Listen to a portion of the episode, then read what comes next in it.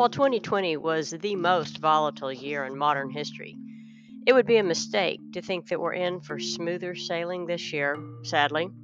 In fact, as we move into 2021 and beyond, the rate of disruption will potentially accelerate as the implications from 2020 play out across the next several years. Today, we're going to discuss nine predictions from the Chief of Research for Gartner's HR practice on the Confessions of a Recovering Landlord podcast.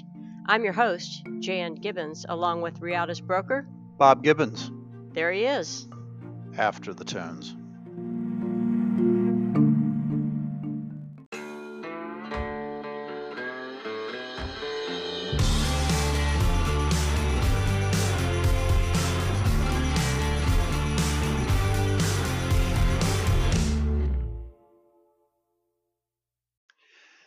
So I was reading the Harvard Business Review the other day, as I often do. Mr. Scholarly. yeah, exactly. Uh, Poindexter. I was reading this article that Brian Kropp wrote that was pretty interesting about these nine trends that will shape work in 2020 and beyond. And, you know, organizations were absolutely rocked in 2020. They it changed business. Yeah, and it changed their dis, their uh, business models. It un, upended their priorities, and um, and everybody had to scramble to try and figure out how to navigate this changing environment. So, for many organizations, this included you know social justice movements and uh, obviously the coronavirus um, and just how that impacts uh, full-time staff to work remotely, determining how best to support employees while you know and their well-being and and a hybrid workforce and all this kind of thing and and all the legal implications of all this stuff. It was a really difficult year. And it would be nice to believe that 2021 will be about stability and getting back to normal, whatever that means. However, this guy, and we agree with him, is really thinking it's still full of major transitions in response to what all has happened. hmm Yeah, I agree. And so let's just let's just get into it. Uh, so his number one prediction for 2021 is that employers will shift from managing the employee experience to managing the life experience of employee employees. That's pretty amazing because, you know, we w- creepy. Sounds like Big Brother to me. well, kind of. I, I kind of got that same sense the first time I read it, but um, you know, Well, it's who's your daddy. I feel like work, school is taking the place of what the family used to be. Well, true. I mean, schools have uh, have to do or have been forced to do far more than they ever did, but employers are going to as well now because what his argument is that is that the pandemic has given business leaders increased visibility into the personal lives of their employees. And so by taking the work into the homes of those employees, Yeah, they've had to face true. unprecedented personal and professional struggles. It's like that. Um, somebody had posted on Facebook the other day uh, the new calling in to order a pizza from Google Pizza. Oh, yes. That was hysterical because they know everything about you. They don't let you order the pizza because your cholesterol was up 20 points. And they say, How do you know that? Well, I'm looking at it right here on your uh, physical that you had done four months ago through Aetna, which we now own. And it just went on and on. It's using all the big data to uh, triangulate what you're going to be allowed to buy At or the eat or end, I, th- anything. I think he got a treadmill and a stalk of broccoli or something. Well, you know, the the employers being involved in the employees' personal lives um, is definitely going to be an interesting thing to watch. You know, Gartner did this survey, and they said that employers that support employees with their life experience see a 23% increase in the number of employees reporting better mental health. So, I mean, well, now that's 23% increase in the number. So I don't know if that was like two or two percent were saying they were had better health right. afterwards, and now it's 25%. Either way, it's a it's an increase. And furthermore, 17% uh, showed an increase in the number of employees reporting better physical health. So it sounds like there is a potential um, real benefit to employers for getting involved in that. So that's one reason 2021 will be the year where the employer supports mental health, financial health, and even things that were previously seen like out of bounds, like sleep. These are becoming table stakes. Benefits are em- employers are going to offer to employees, and it makes me think back to when I worked for a worldwide brokerage firm and I really liked how they had set up their group health. I mean, they bought us, you know, top of the plan, but then we could go further if we wanted to because we had HSA accounts. And if we met certain markers, the company would put in all the money we needed for our deductible.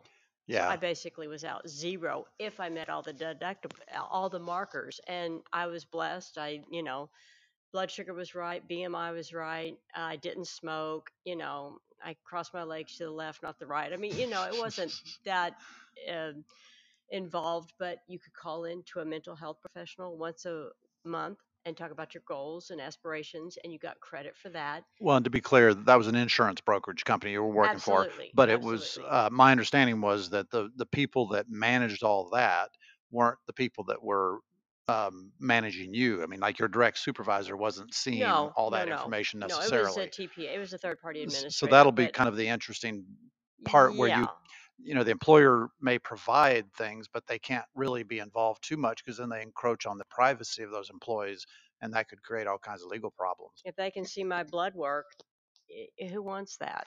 You well let's move on to number two then so the second prediction is that more companies will adopt stances of, on current societal and political debates so basically what they're saying is that employees actually desire to work for companies that have uh, values that align with their own Hey, we're already seeing this. How many people got fired because their picture showed up on Facebook from the riots at the Capitol? absolutely I think before they got home, their employment was terminated. Well, there was a residential realtor you were telling me about where her her uh, her face I mean, I'm sorry, her Facebook presence is gone, her I, website's I down. understand her business is closed. Wow I assume her sponsoring broker May have no let her longer sponsored her. withdrew his sponsorship. I would think so. Well, and so Gartner is basically saying that uh, that is going to continue here, and and in fact, they say that 74% of employees in their research expect their employer to become more actively involved in the cultural debates of the day. And uh, so, you know, CEOs and top management are going to have to respond to that if they're going to be able to attract the right talent. hmm And we've already seen this for a long time among millennials. The younger the people are, the more they care about the the um, Touchy feely. yeah yeah the touchy touchy feely is not the only way to look at it but you know they want to know that they're working for somebody who has an alignment if if they feel like you know they're killing baby seals somewhere they want to be working for them and supporting that I also think it harkens back to a, a simpler time when it was more of a mom and pop shop because at when I worked for my dad, it was very much that way. We were very much involved in the employees' lives because we lived in the same town. Often you'd even go to the same church, same school, same social functions. And if someone was sick, we'd take food over to them. You know, employer employee, but it was a different feel. And I get the feeling these big corporations are trying to kind of give you that mom and pop feel. well it's a good point you make because small companies have always been very involved in their employees' lives and been very much in alignment. So, so much of what we're talking about here is larger employees. eh, I'm sorry, employers. And so hmm there's always been that dichotomy between the two. So it'll be interesting to see how that continues. Number three on his list of things that are going to change really kind of shocked me. And he says that the gender wage gap will increase as employees return to the office.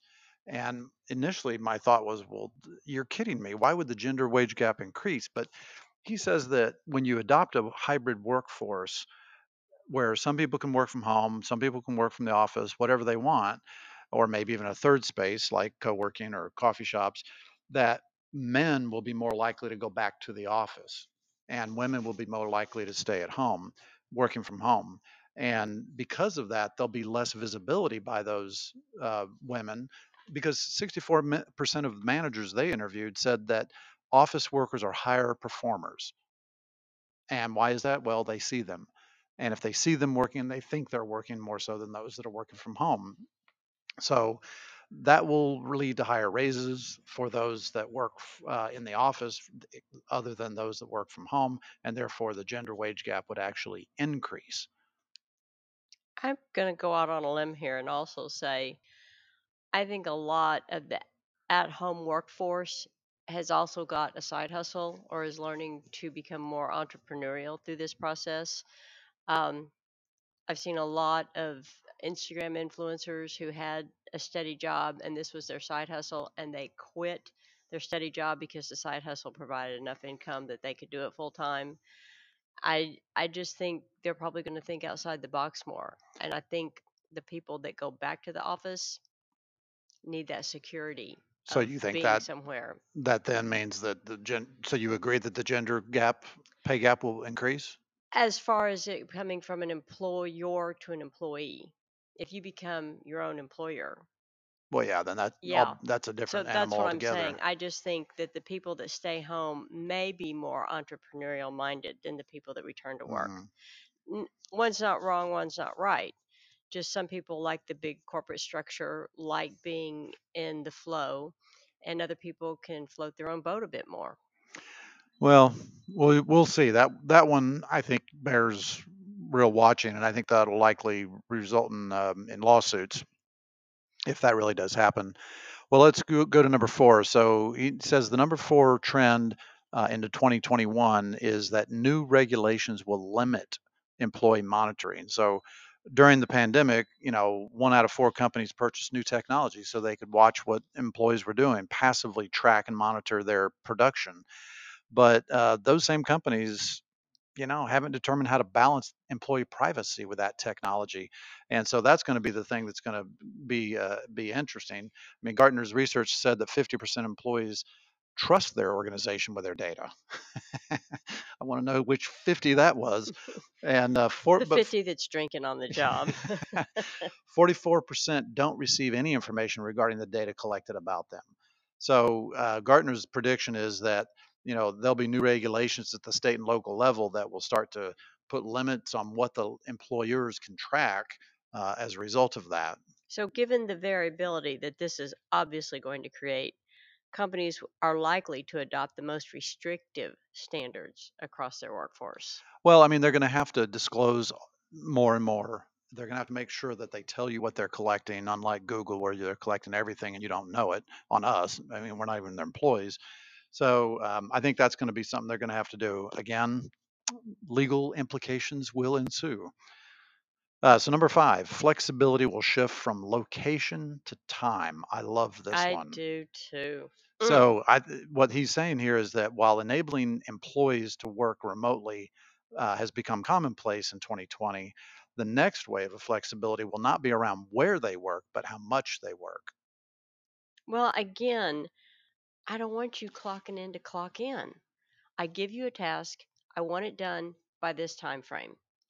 I don't care if it took you 30 minutes or three hours. Yeah, you're I want the final product done. paying for results, not for time. Now, Gartner's 2020 Reimagine HR Employee Survey revealed that only 30 per, 36% of employees were high performers at organizations with a standard 40 hour work week.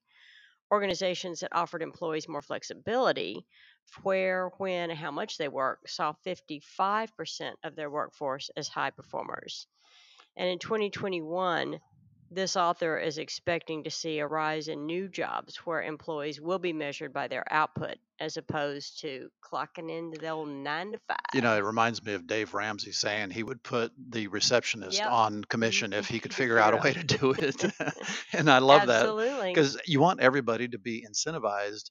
And it's not just a matter of being incentivized to have the highest productivity, but it's to be aligned. And it goes back to one of the previous predictions where they want to be aligned on values. Well, you want to be involved, aligned on on uh, goals of the organization. And if you feel like you are personally a part of the success of that organization, you're going to feel more empowered. You're going to feel uh, happier and and a part of things. So Well, and also, I think that just the fact that people have biorhythms, and some days I am cranking. I can turn out the work of a 20 year old, and other days I'm mailing it in. So if you give me a task and I see, okay, this much has to be done by Thursday, I can choose when I'm at my optimal time. Maybe Mhm. 10 to 3 is golden time for me. Early in the morning's not. Someone else may want to get up at 4, knock out a ton of work, and then, you know, have the afternoon off. Whatever works with your natural rhythm when you're most productive, I actually think you'll get more done and it'll be a better product you turn out as a result. Well, there's so many, so many uh, companies, uh, so many professions that are um, are paid based on production, and uh, you know, commercial real estate, residential real estate, you know, you get paid based on how much you sell. Absolutely. Um, you know, uh, attorneys get paid based on the billable hours they're able to to uh, generate. So, you know, I think that should should continue. All right, so let's move on to number six. Um, the prediction is that leading companies will make bulk purchases of the COVID vaccine for employees and will be sued for those requirements. And uh, so this is interesting because, you know, companies want to have a healthy environment, healthy workforce. They want to be able to get the best uh, talent to attract them and retain them. And so, one of the benefits that this, this prediction says is that they're going to offer the vaccine.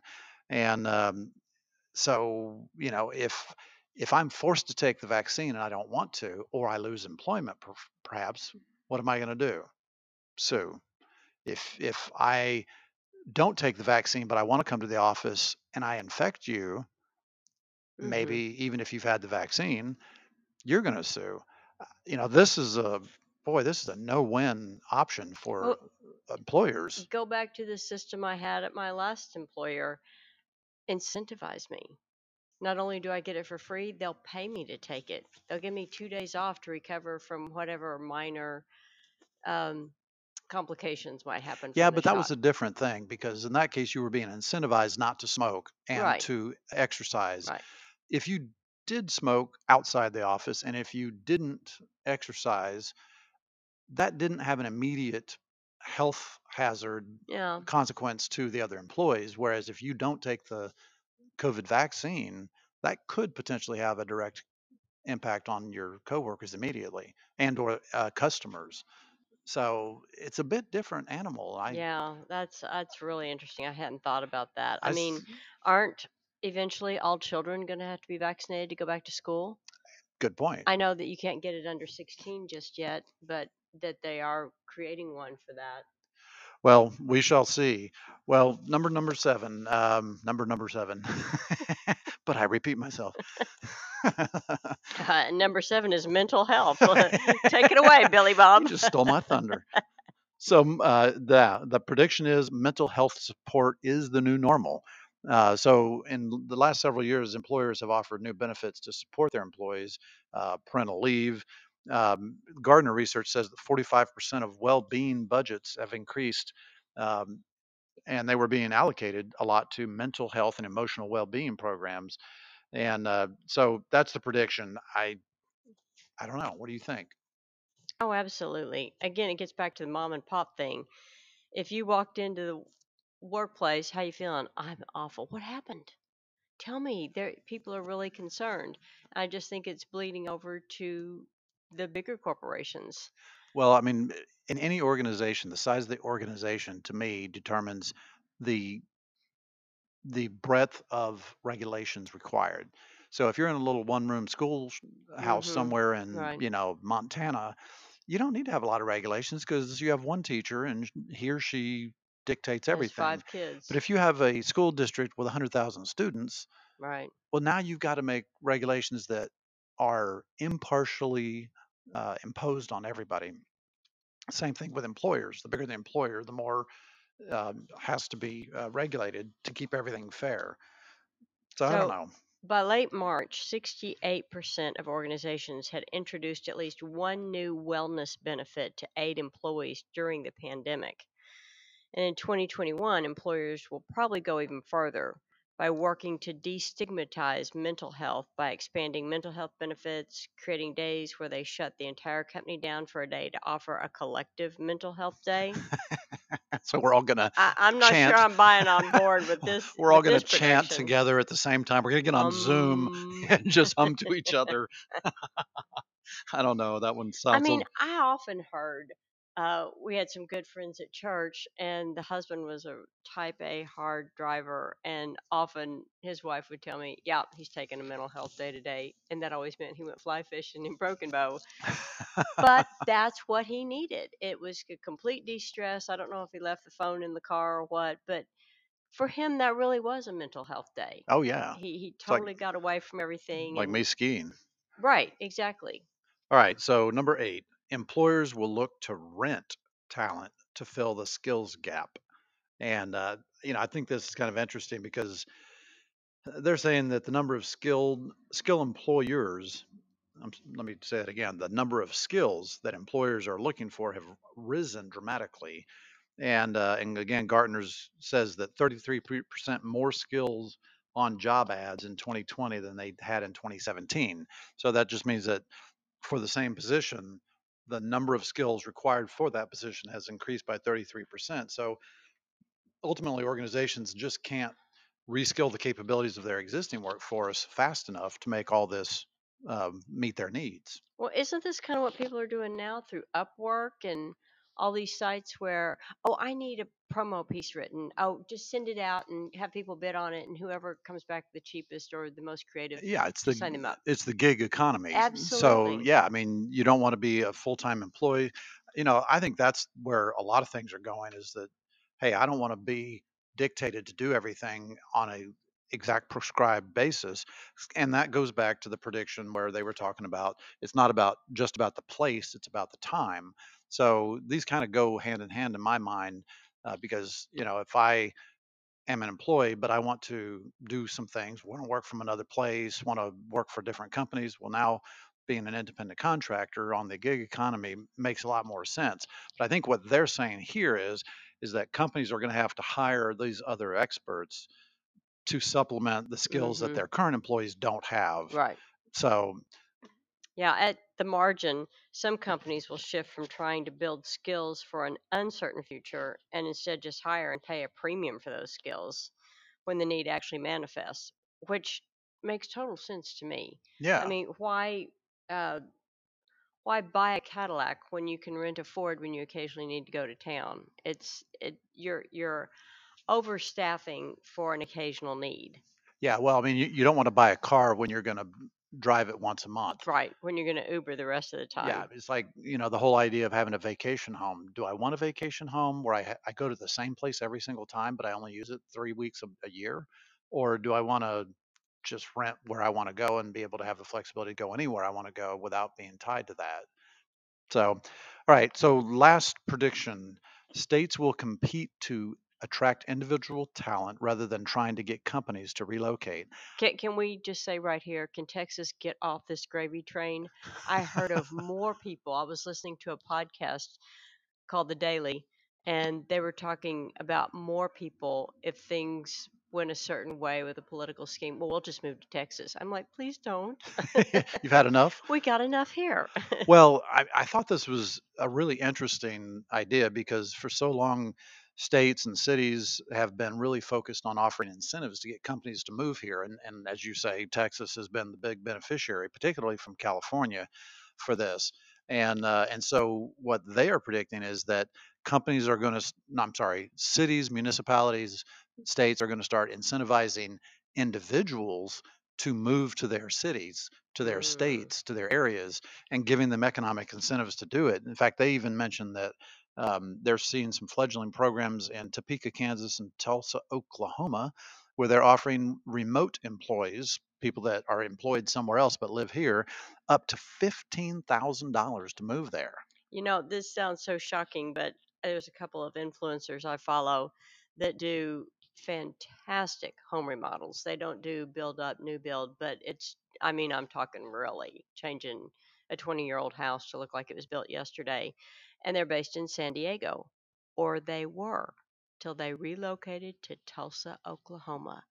And they took a tour of the U.S. to choose where they wanted to live and where they wanted to move their business and they went to Austin and Tulsa, and I forget where all they went. Of course, they're uh, recording all this and putting it out through their social Right. media feeds.